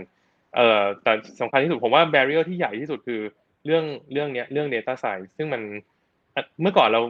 พี่ต้องลองนึกย้อนกลับไปสามสี่ปีห้าปีที่แล้วอืมทีมการตลาดในองค์กรอะมันจะมีทีมบอกอ่างั้นทีมนี้คือทีมทีมการตลาดนะอืมทีม marketing อีกทีมอืมหนึ่งคือทีม digital marketing คือมันอ่าคนละทีมกันอะคนละเออทีมันแยกทีมกันนึกออกปะอืมอ่าอ่าณพศนี้ บริษัทไหนที่แม่งยังแยกอยู่เนี่ยอืมคือคือคือคือแย่แล้วนะคือคุณอ่าถ้าคุณไม่ถ้าดิจิตอลเนี่ยไม่ใช่อยู่ในทีมหลักเนี่ยอันนี้คือแย่แล้วนะคุณต้องอ่ารวมได้แล้วเอออ่าผมว่าอนาคตมันก็จะคล้ายๆกัน มันก็จะเกิดมีทีมที่เป็นเหมือน Data Science on Marketing เนี่ยขึ้นมาก่อน แต่อนาคตมันก็จะรวมเข้าไปอยู่ในทีมหลักเป็น skill พื้นฐานของของเอ่อ marketer แล้วก็จะมี specialist มีคนที่เป็น management ที่รู้เรื่องพวกนี้ครับ อืมอืมโอ้โหเฮ้ยได้ได้ความรู้อะได้ความรู้ไอ้ยอย่างอันนี้นี้มีถ้ารีถาม report หมดเลยเดี๋ยวผมส่งให้ดูได้โอ้โหแม่งอะข้อมูลได้โคตรมันเลย อืมจริงเหรอเหรอเออดีเดี๋ยวเอามาแชร์ในแปดบรรทัดครึ่งอืมอย่างนี้กลับไปเรื่องบริหารงานที่องค์กรหน่อยตอนมันมันก็จะมีคนขาย Data โอ้โหตอนนี้มันจะกลายเป็นคนมันหลากหลายมากเลยนะในเอเจนซี่อะ Data Creative Planner คือแต่ละคนนี่ก็วิธีคิดคนละแบบเลยอะ diversity อืมสูง แล้วคนมันไม่ทะเลาะกันเหรอทะเลาะกันแล้วทำไงๆอ๋อก็อย่างอย่างที่ทุกคนรู้ครับบริหารธุรกิจ service เนี่ยปัญหาที่ต้องบริหารเยอะที่สุดก็คือเรื่องคนนี่แหละเอออืมมแล้วอย่างที่บอกเมื่อกี้ผมบอกว่า ถ้าเรามามีคนจากหลายหมู่บ้าน แล้วทุกคนเก่งหมดอืมแบ็กกราวไม่เหมือนกัน มันอืมมาเจอกันตรงกลาง ถ้าคอหรือ culture คุณไม่แข็งจริงอะเอออมมันมันตีกันแน่นอนอืมอืม ดังนั้นเนี่ยเอ่อบทบาทของผู้บริหารเนี่ยก็คือคนที่เออต้องไปจัดการเรื่องพวกนี้เนาะไปไปไก่เกลี่ยถามว่าอะไรคืออะไรคือ judgment แล้วจะ manage ยังไง ผมว่าสุดท้ายมันกลับไปที่กลับไปที่ผลลัพธ์ คือเวลาเราคุยกันอะ ต้อง เอ่ออมมันคุยกันเป็น คือเป็นเราจะมีเขาเรียกว่า project team คือเป็น working team อะ สมมติอ่า strategy คนนี้ creative คนนี้ เอ่อมีเดียคนนี้ data คนนี้รวมกัน ทีมเนี้ย ทำเอ่อให้บริการลูกค้ารายนี้ แบรนด์นี้โดยเฉพาะอ่าแบรนด์ A โดยเฉพาะ ดังนั้นเนี่ยเราต้องในทีมนี้ต้องเข้าใจตรงกันแล้วว่าอะไรคือสิ่งที่เป็น objective OKR ของแบรนด์ A เออแล้วทุก judgment เนี่ยมันควรจะอยู่บนนั้น อืม อันนี้คือวิธีการ ซึ่ง เอ่อถ้ามันยังงงๆอยู่ในตอนแรกๆก็ไม่เป็นไร แต่ว่าสุดท้ายแล้วมันต้องมีคนเข้าไปฟันธงให้ ในการจัดการให้ให้ให้ทุกคนพอพอ get sense ของของแบรนด์เนี้ย แล้วพอมันอยู่กันไปสักพักหนึ่งอะเดี๋ยวเขาเขาจะไปต่อกันได้กับแบรนด์แบรนด์หนึ่งแบบนี้ ซึ่งถ้าเป็นลูกค้าที่เราดูกันยาวๆ เนี่ย ผมว่าก็สามารถเอ่อสามารถที่จะใช้เวลาในช่วงแรกๆเนี่ยไปแบบเนี้ย แล้วก็เรียนรู้ความว่าลูกค้าพร้อมกับให้ความปรึกษาไปด้วยกันได้คำตอบมันไม่ค่อยไม่ค่อย fix อะพี่ต้องอืมจริง ๆ แล้วมันอาจจะต้องมีมีมีเอ่อมีท่าหลายๆท่าเมื่ออยู่หน้างานอืม factor เรื่องคนมันเยอะมาก อืมอืมอืมอืม แล้วแล้วแล้วความเอ่อครีเอทีฟยังสำคัญอยู่แค่ไหนแล้วจะทำยังไง ในองค์กรก็ต้องมีคนสายที่แบบครีเอทีฟด้วย โอเค ผมคิดว่าคำถามนี้ต้องย้อนกลับไปในในเอ่อการเลือกคนของของ Rabbit คือ Rabbit เลือกคนนอกจาก skill นอกจากประสบการณ์แล้วเนี่ยเอ่อมีอีกสี่ปัจจัยที่ผมมักจะดู ถ้าตอนนี้ยังยังไม่ได้แบบเขียนมันออกมาเป็น core value ขนาดนั้นนะ แต่ว่าก็มีแพลนว่าจะทำอะไรเงี้ย อันแรกคือเรื่อง mindset เออ growth mindset เอออันที่สองคือ เราเชื่ออันนี้เป็นความเชื่อของผม แล้วก็ทีมบริหารมากๆเลย เราเชื่อในพลังของคนรุ่นใหม่มาก ๆ อืมคือแล้วก็ diversity จริงๆฝรั่งมันจะเรียก diversity แหละ คือไม่จำกัดอายุเพศ ความสามารถหรือว่าแบบเอ่อคุณวุฒิวัยวุฒิอะไรพวกนี้ไม่เกี่ยวเลย คือเราดูที่เราดูที่เอ่อ ความสามารถจริงๆ potential จริง ๆ แต่ละคนอ่าอันนี้คือแล้วเราเชื่อในพลังคนรุ่นใหม่ว่าคุณมี power of youth อยู่เออ young gen เนี่ย อันที่สามคือคุณต้องมองทุกอย่างแบบ win-win คือไม่ใช่แค่คุณมาแล้วคุณ win คือคุณเพื่อนร่วมงานคุณต้องวิน ลูกค้าคุณก็ต้อง win เราเป็นธุรกิจ service คุณต้อง win กันหมด แล้วข้อสุดท้ายผมเชื่อว่าทุกคนไม่มีตำแหน่งไหนของ Rabbit เนี่ย คุณต้องมีครีเอทีฟคุณต้องมี creativity เออต่อให้เป็นทีมพนักงานบัญชี คุณก็ต้องมีครีเอทีฟ คุณต้องมีเออจะมี creative solution ในการที่จะ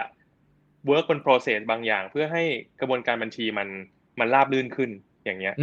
ไม่ได้หมายความว่าจะตกแต่งบัญชีนะฮะแต่หมายความว่า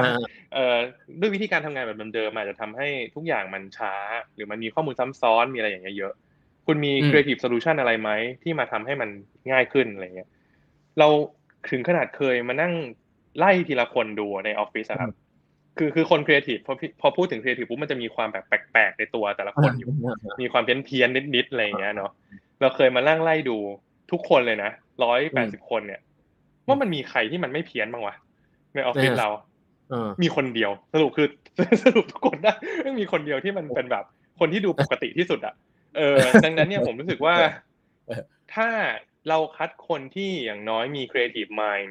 เข้ามาอยู่ในองค์กรแล้วเนี่ย มันจะลด เอ่อ crash ตรงนี้ลงไปได้พอสมควร ต่อให้คุณเป็น data scientist คุณเป็น consult คุณเป็นอะไรก็ตาม ถ้าคุณมี sense ของ creativity อยู่เนี่ย คุณจะคุยกับ creative รู้เรื่อง แล้ว creative ก็จะคุยกับทุกคนรู้เรื่อง แล้ว creative ฝั่งโชคดีที่ creative team ของ Rabbit เนี่ย ผมว่าเป็น creative ไม่กี่ทีมในในประเทศไทยที่เข้าใจความเปลี่ยนแปลงของเรื่องต่างๆ ที่ผมพูดมาทั้งหมดเนี่ย อืม แล้วเขาอัพอัพอัปเดตกันมาก เนื่องจาก พี่ๆครีเอทีฟเองก็เราจะนึกถึงครีเอทีฟองค์ใหญ่ ๆ ที่แบบคิดแตกคิดแล้วก็แบบไม่ฟังเด็กไม่ฟังอะไรเลยใช่ปะแต่ครีเอทีฟเอ่อรุ่นใหญ่ในออฟฟิศผมเนี่ย คือเขาค่อนข้างให้เกียรติเด็กๆมาก ๆ คือเขารู้สึกว่าเด็กอะรู้ดีกว่าเขาในยุคนี้ คือถ้าถ้าสมมติว่าเขาไปจัดงานบนสิ่งที่เอ่อเด็กรู้ดีกว่าเนี่ย ในหลาย ๆ ครั้งเนี่ยก็ก็ไม่แฟร์ เออดังนั้นอะไรที่เป็นแอเรียที่รู้สึกว่าเด็กน่าจะรู้ดีกว่าเขาเขาจะ respect ตรงนั้นมาก ดังนั้นผมว่าตรงเนี้ยมันเลยทำให้ทำให้มันสามารถที่จะไปด้วยกันได้ อืมโอ้น่าสนใจแต่ไม่ใช่ว่าไม่มีทะเลาะกันไม่มีตีกันนะมีอยู่แล้วฮะมีอยู่แล้วปกติต้องคอยจัดการต้องคอยอะไรอยู่แล้วอยู่แล้วอ่าปกติ อืมโอเคอันในนี้ในภาพใหญ่องค์กรหลาย ๆ ที่เนี่ยต้องการคนรุ่นใหม่เข้ามาทำงานนะก็จะเฟลมากในการบริหารคนรุ่นใหม่ รับบิดเนี่ยได้เป็นแก๊งแรก ๆ เลยโอ้ยตอนช่วงที่แบบรีคูดคนเยอะๆนี่เห็นเนี่ยมีแต่คนอยากเข้าไปทำงานฮอตมากเลย อะไรอะไรเป็นตัวที่ทำให้คนรุ่นใหม่เขาคิดว่าอะไร ที่ทำให้คนรุ่นใหม่อะไร motivate motivate คนรุ่นใหม่ผมว่าคนรุ่นใหม่ต้องการเอาเอาแบบหลักใหญ่ใจความเลยเนาะคนรุ่นใหม่ต้องการที่ที่เขารู้สึกว่าเขาไปทำงานแล้วเขามีคุณค่า อืม คือถ้าสมมุติว่า ตอนนั้นที่ที่หลาย ๆ คนรู้สึกว่า เอ่อมาแรปบิดแล้วอยากมาเนี่ย เพราะว่าเขารู้สึกว่าถ้าเขามาที่นี่เขาเห็นเลยว่าเออพวกผมเนี่ยก็ยังไม่ได้แบบเป็นเป็นแบบผู้ใหญ่อายุเยอะนึกออกปะถ้ามาแล้วเนี่ยเอ่อยังน่าจะมีโอกาสได้ทำอะไรที่มันชาเลนจ์สนุกสนุกหรือว่ามันได้แสดงความสามารถ เออ อันนี้เป็นเป็นเรื่องแรก ๆ เลยที่เด็กทุกคนพูดเหมือนเหมือนกัน คือ คือรู้สึกว่ามาที่นี่น่าจะได้ทำอะไรที่แบบทำอะไรจริง ๆ จังๆอะ ไม่ได้แบบไปแล้วว่าไปเป็นลูกน้องแบบว่า support อะไรอย่างเดียวอะไรอย่างเงี้ยหรอกว่าเออสองคือเรื่องของ environment อืม environment มีหลายมุมมาก มุมแรกก็คือเรื่องอ่าเอา physical ก่อนสถานที่ต่างๆเนี่ยมันก็ต้องเอ่อเข้ากับจริตของคนทำงาน ซึ่งอันเนี้ยก็ต้องยก ยกความดีความชอบให้กับทีมเอ่อ เอ่อบริหารนะครับ แล้วก็คุณเล็กที่เป็นหุ้นส่วนผมเนี่ยเขาเขามีวิสัยทัศน์เรื่องนี้ แล้วก็จัดทำสถานที่ทุกอย่างเนี่ยให้เหมาะสมมีบรรยากาศที่เหมาะสมมากๆอ่าอันนี้คือฮาร์ดแวร์ ส่วนซอฟต์แวร์ที่อยู่ในนั้นก็คือเครื่อง culture เออ culture ต้องต้อง คือเราบอกเราให้เกียรติเด็ก ๆ เราเคารพเด็ก ๆ จริง ๆ เนี่ย มันต้องทำด้วยที่วิธีการทำก็คือต้องมีนโยบายที่ที่ที่ออกมาตอบ นโยบายของเรา อันนี้ผมก็ครูพักรักจำมาก็อ่านจากหลาย ๆ ที่เนาะแล้วก็ผมชอบอันนึงที่ตอนไปอ่านคือพี่โจเขียนถึงคุณซิกเว่พี่โจธนาเขียนถึงคุณซิกเว่เอาไว้บอกคุณซิกเว่บอกว่าให้ใช้วิธีจับปล่อยจับ ก็คือ จับก็คือเรากำหนดเป้าหมายให้ชัดจับเป้าหมายให้ชัด แต่ว่าปล่อยในวิธีการคือคุณจะทำในวิธีการแบบไหนก็เรื่องของคุณ เออ แล้วมาจับสุดท้ายคือจับตอนการวัดผลดังนั้นเนี่ย ผมก็เอาเอ่อครูพักรักจำเรื่องนี้มา แล้วก็มาดูว่านโยบายอะไรที่เราพอทำได้ในในรับบิดบ้างอะโอเค เราตั้งเราตั้งเป้าหมายให้ชัดสองคือวิธีการอะวิธีการมีอะไรบ้างล่ะเฮ้ยเรายังต้องเข้าออฟฟิศกันทุกวันเปล่าวะอันนี้เราเริ่มก่อนโควิดเราเริ่มก่อนโควิดเราบอกว่าถ้างั้น คุณจะเข้าออฟฟิศวันไหนเรื่องของคุณ คุณจะไม่เข้าออฟฟิศวันไหนก็เรื่องของคุณ ทุกคนโตโตกันแล้ว ผมคิดว่า สิ่งหนึ่งที่เราบอกเราให้เกียรติเด็กๆอะคือเราต้องเชื่อว่าเขาโตแล้วแล้วรับผิดชอบจริง ๆ ได้เออ ถ้าเราเชื่อแล้วเรากล้าที่จะบอกว่าถ้างั้นอะ ผมไม่สนคุณจะเข้าออฟฟิศวันไหน คุณจะไม่เข้าออฟฟิศวันไหน คุณจะไปทำงานจากหัวหินเชียงใหม่ญี่ปุ่นฝรั่งเศส เรื่องของคุณ เออ work from anywhere มันเกิดขึ้นก่อนที่จะมีโควิด อันนี้เราทดลองก่อนที่มีโควิดแล้ว อันที่สองคือ อันนี้อาจจะคล้ายๆที่ Netflix ก็คือเราไม่มีกำหนดวันลาพักร้อน อืม หมายถึงว่าเราไม่มีโคต้าว่าลาได้กี่วันกี่วันกี่วัน คุณจะลาเท่าไหร่ ก็เรื่องของคุณ เราวัดว่าคุณทำงานเสร็จ performance ดี อยู่หรือเปล่า อืม แล้วจริง ๆ มันควรจะมีเวลาที่คุณได้ไป explore สิ่งต่างๆ ที่แบบยิ่ง creative เนี่ยควรจะมีเวลาได้ไปเห็นได้ไป explore หลายๆอย่างข้างนอกเนาะแล้วก็แต่ว่าเราก็มีการวัดผลที่ค่อนข้างแข็งแรง เป็นระบบที่ค่อนข้างแข็งแรงอยู่นะครับ อืม ก็เลยสามารถที่จะ implement เรื่องพวกนี้ได้ นอกจากนั้นเนี่ย เอ่อก็ต้องเรียกว่า เราเราพยายามที่จะลดลดแรงลดเขาเรียกว่าลด friction คือความยุ่งยากความวุ่นวาย เหมือนความหงุดหงิดเวลาที่เราไปติดต่อราชการอะ แล้วเราต้องไปรอเราต้องมีเอกสารขาดไปแผ่นหนึ่งต้องทำใหม่อะไรอย่างเงี้ยไอ้ความงี่เง่าวุ่นวายพวกนั้นอะ หาวิธีแบบหันออกให้เยอะที่สุดให้ได้นะครับสิ่งที่ยังหันไม่ได้อะการกรอกไทม์ชีตที่แบบเข้ามาทำงานอะไรบ้างอันนี้ยังหันไม่ได้ แต่อะไรที่หันได้หันออกหมดแล้ว เอออะไรที่วุ่นวายที่แบบมันมันดูไม่ make sense เนี่ยก็คือตัดออกทิ้งให้หมด มันก็เลยกลับมาว่างั้นจริง ๆ แล้วไอ environment ตรงนี้มันคือ employee experience แหละ ถ้าทำ experience ให้ employee มี experience ที่ดีได้อะผมว่าสุดท้ายมันก็จะชายเอาออกมา มันสะท้อนกลับไปที่เนื้องานให้ดีดังนั้นผมว่าอันแรกที่เมื่อกี้บอกคือ value ต้องต้องเห็นเอออันที่สองคือต้องมีเอ่อ environment รวมถึง experience ที่ดีในการทำงาน อืม ครับ ประมาณนี้ อืมเจนเจนอ่างี้คำถามสุดท้ายกันถามถามเรื่องนี้ดีกว่าถามว่าแล้วแล้วเด็กๆจบใหม่ตอนนี้หางานยากยาก first jobber ด้วยงานแรกเนี่ย เลือกยังไงดี เลือกไงดี เออ ถ้าเอาแบบตามทฤษฎีก็ต้องบอกว่าเลือกงานที่ชอบ หรืองานที่งานที่อยากทำอะไรเงี้ย แล้วก็ทำมันให้สุดไปเลยใช่ไหมแต่ว่าผมเชื่อว่าแต่ละคนมีมีเรียกว่าอะไรอะ condition ในชีวิตไม่เหมือนกัน หลายคนบอกว่าให้ทำงาน โดยที่ห้าปีแรกทำไปเลย ยังไม่ต้องคิดถึงเรื่องเงินทำแล้วฝึกให้เต็มที่ให้คุณเก่งสักอย่างหนึ่งให้มันมี skill ติดตัว ซึ่งถามว่าเห็นด้วยไหมผมเห็นด้วยนะเออ แต่ว่าบางคนก็บอกว่าไม่คิดถึงเรื่องเงินเลยไม่ได้ครับพี่ มันต้องคิดถึงเรื่องเงินด้วย เพราะหนูอยู่แบบอยู่หออยู่คนเดียวอะไรเงี้ย อยู่อยู่เองก็บอกจริงๆ สูตรสำเร็จแต่ละคนมีไม่เหมือนกัน ดังนั้น เอ่อให้หาสูตรของตัวเองก่อน อันแรกคือ คุณคุณเป้าหมายของคุณคืออะไร ในเวลาในเวลาสามปีห้าปีที่กำลังมาถึงหนึ่งทุกคนต้องมีเป้าหมายเหมือนกัน ผมคิดว่านะคือต้องการฝึกฝนและเติบโตในในสายงานที่ยังอยากทำอ่าอันนี้อันแรกอยากมี skill อยากมีประสบการณ์อันที่สองคือเรื่องเงินคุณจำเป็นขนาดไหน ถ้าสายงานที่คุณอยากไป หรือ condition ที่คุณมีไปได้เนี่ย เงินมันตอบโจทย์ด้วย แปลว่าจบ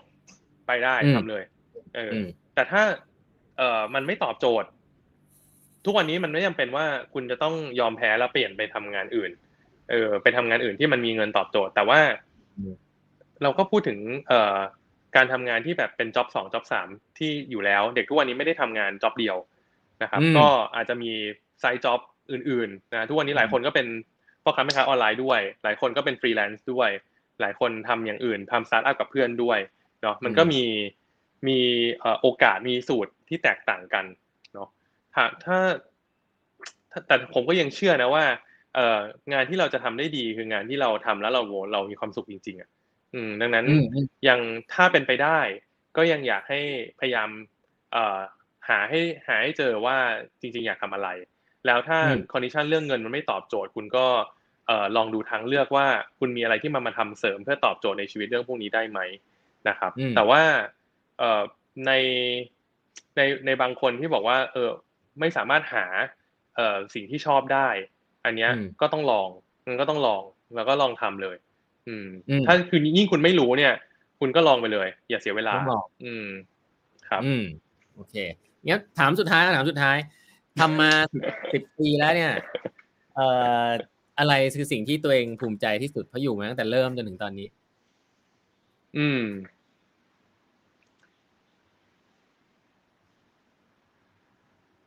โห ตอบยากมากเลยพี่ต้อพี่พี่ต้อง เพราะว่ามีหลายอย่างที่ภูมิใจ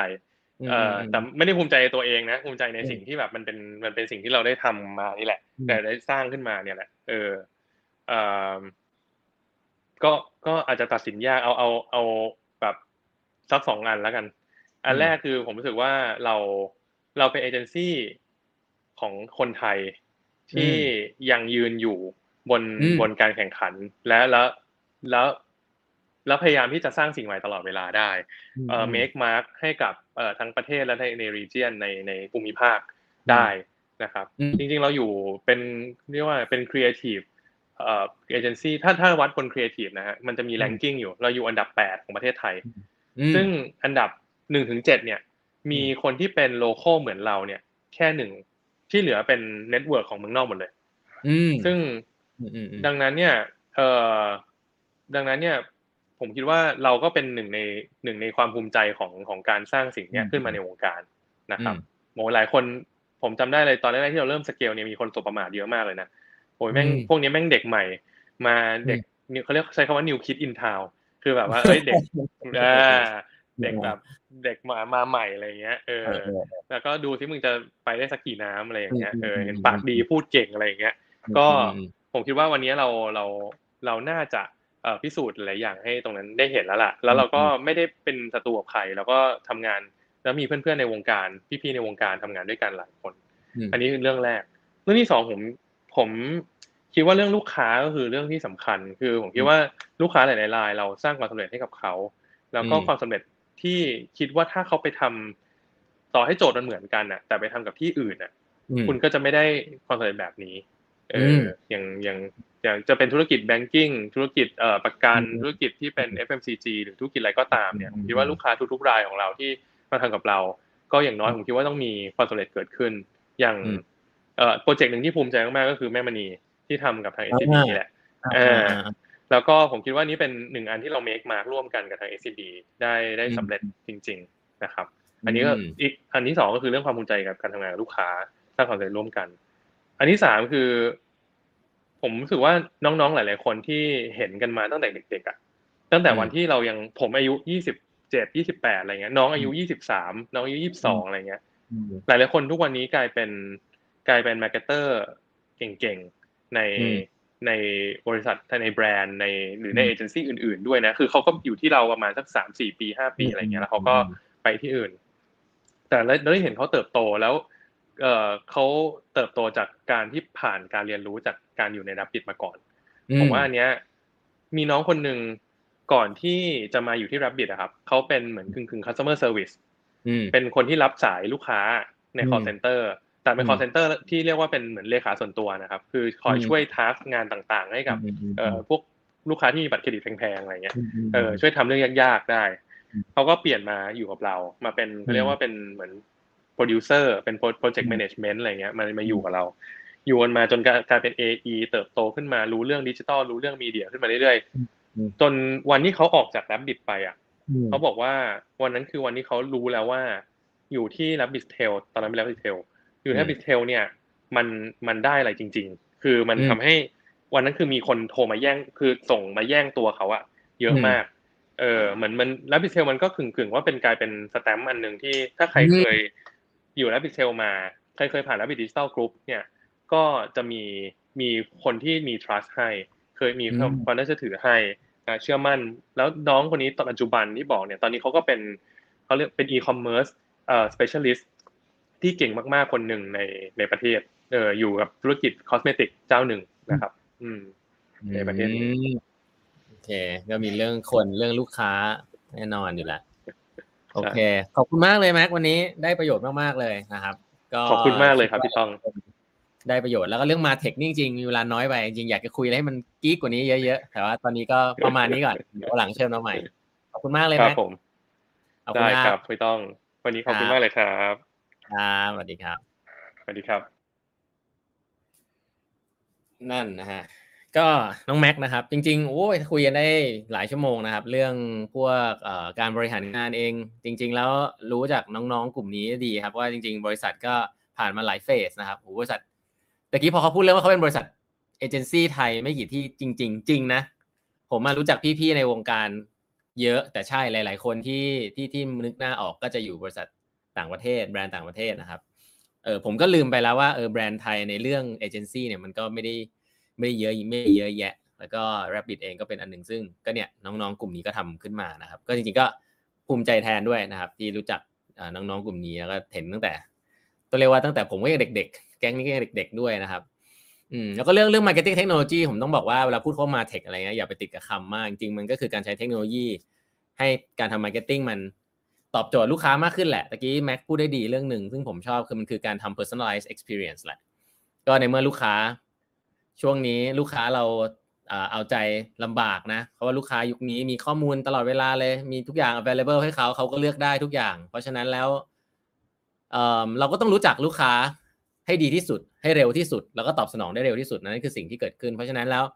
ยากมากที่คุณจะมาทำเป็นแคมเปญสองอาทิตย์เดือนหนึ่งปล่อยทีนึงอะไรเงี้ยไอสิ่งเหล่านั้นแหละที่เป็นสิ่งที่ผมคิดว่า มันก็เลยทำให้ ระบบ automation นะครับระบบการใช้เทคโนโลยีเนี่ยมันมันเกิดขึ้น แล้วก็สามารถที่จะถ้าใครที่ทำเป็น ก็จะตอบโจทย์ลูกค้าได้ดีขึ้นเอางี้แล้วกันนะครับ แต่ว่าการจะทำทำเป็นเนี่ยมันไม่ได้แค่เรื่อง tech ครับอย่างที่อย่างที่แม็กพูดเนี่ยคล้ายๆกับการทำเทคโนโลยีการทำ Product เหมือนกันอย่างผมทำ Product เนี่ยก็จะรู้ว่าจริงๆมันไม่ได้ติดที่ tech นะฮะมันติดที่วิธีการทำงานมันติดที่ mindset หลายๆ อันยังไม่รู้เนี่ยการทดลองสำคัญทำไงทดลองได้เร็วตะกี้พูดถึงเรื่องการมีสี่ห้าคนทำงานด้วยกันแบบไม่มีหัวหน้าเนี่ย เออเราตัดสินใจยังไงอะไม่มีหัวหน้าตัดสินใจได้ไหมเคยผมเคยเจอหัวหน้าคนหนึ่งถามผมว่าอ้าวแล้วถ้าทุกคนเท่ากันหมดแล้วมันจะตัดสินใจกันยังไง ผมก็บอกว่าอ้าวก็ตัดสินใจกันกันเองดีฮะเขาก็ยังงงนะว่าแบบอ้าวแล้วถ้ามันไม่เห็นเห็นไม่ตรงกันนะเห็นไม่ตรงกันก็ต้องตัดสินใจสักอันนะฮะคือทำไมมันต้องมีหัวหน้ามาช่วยตัดสินใจไม่งั้นไม่งั้นกลายว่าเด็กกลุ่มเนี้ยก็คือทะเลาะกันแล้วก็ตัดสินใจไม่ได้ ซึ่งงั้นก็แสดงว่าเราเลือกคนมาผิด ถ้าถ้าผมถ้ามีคนที่ตำแหน่งเท่ากันอยู่ แล้ว คุยกันแล้วลงรอยตัดสินใจกันไม่ได้ ต้องไปหาอีกใครสักคนไอ้คนไอ้หกคนนั้นเนี่ยจริงๆแล้วไม่มีความสามารถบางอย่าง ซึ่งสำคัญมากเลยในการทำงานแบบเอจายนะครับเพราะฉะนั้นแล้วหลาย ๆ ครั้งเป็น mindset ในคำถามเองด้วยซ้ำซึ่งถ้า marketing มาถึงจุดที่ต้องมีทีมที่เป็นเขาเรียก multi discipline แบบนี้ผมก็เชื่อว่า แล้วศาสตร์นี้มันเป็นศาสตร์ที่อยู่ frontline จริงๆเนาะมันเป็นศาสตร์ที่ขายของอะผมก็คิดว่าการมีคนสายเทคโนโลยีกับคนสายครีเอทีฟทำงานด้วยกันเนี่ยน่าสนใจนะครับ ก็ ผมไม่ใช่ expert อยู่แล้วนะครับ ก็สนใจไงที่ก็ติดต่อไปที่ Rabbit Digital Group ได้นะฮะเขาก็ฮอตอยู่ก็ลองติดต่อไปได้นะครับโอเควันนี้ก่อนที่จะออกไปอย่าลืมฝากคอมเมนต์ไว้ให้นิดนึงนะครับ ว่าวันนี้คุณได้อะไรบ้างนะครับ จากการไลฟ์ครั้งนี้นะครับ ก็เจอทุกครั้งสองทุ่มนะครับสองทุ่มวันเสาร์แบบนี้ไลฟ์คุยกับคนเก่งๆ เราก็จะได้ความรู้ไปด้วยนะครับ แล้วก็ติดตามแปดบทัดครึ่งได้ทั้งใน Facebook นะครับพอดแคสต์ ในทุกช anel นะครับแล้วก็ YouTube ของแบรรทัดครึ่ง YouTube นี่จะแนะนำเป็นพิเศษ เพราะว่าเนี่ยพอผมคุยอย่างเงี้ยก็จะไปอยู่ใน YouTube ของแปดบรรทัดครึ่งนะครับ ก็ตอนนี้มีเก็บอยู่ มันเก็บอัตโนมัติเองอะ มันเก็บอยู่ประมาณ 50 กว่าคนละ เอาไปทำหนังสือได้นะ เอาไปทำได้หลายอย่างมากเลย แต่ผมไม่มีเวลาทำนะฮะก็เป็นคอนเทนต์ฟรี เอาไปใช้ทำอะไรก็ทำนะครับ ก็เอาไปดูกันได้ เอาไปเปิดให้ลูกน้องดู ไม่มีเวลาดูไปเปิดให้ลูกผมจะบอก ผมจะบอกอย่างนี้เสมอว่าคอนเทนต์ดีๆส่วนใหญ่อะไม่มีเวลาดูหรอกนะครับ คนที่เป็นหัวหน้าเลยไม่มีเวลาดูก็โยนให้ลูกน้องบอกว่าอะมึงไปดูมึงไปแล้วกลับมาเล่าให้ฟังหน่อยอะไรนี้ในห้องประชุมอะไรเงี้ยก็ได้เหมือนกันคอนเทนต์พวกนี้จริงๆ มันไม่ได้เป็นคอนเทนต์ที่ย่อยยากนะจริงๆแล้วก็เป็นคอนเทนต์ที่ส่วนใหญ่คนที่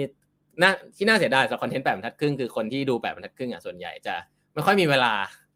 แล้วก็จะไม่ค่อยได้เอาไปใช้เท่าไหร่นะครับ ก็ก็ลองไปดูแล้วกันนะอันนี้แนะแนะวิธีใช้นะครับเวลาเสียบคอนเทนต์แปดบรรทัดครึ่งก็ ไม่มีเวลาดูก็ให้ลูกน้องเข้ามาดูบังคับเข้ามาดูให้มันไปเล่าที่ออฟฟิศอะไรมีก็ได้นกันโอเค วันนี้เวลาหมดแล้วนะครับ แล้วพบกันใหม่วัน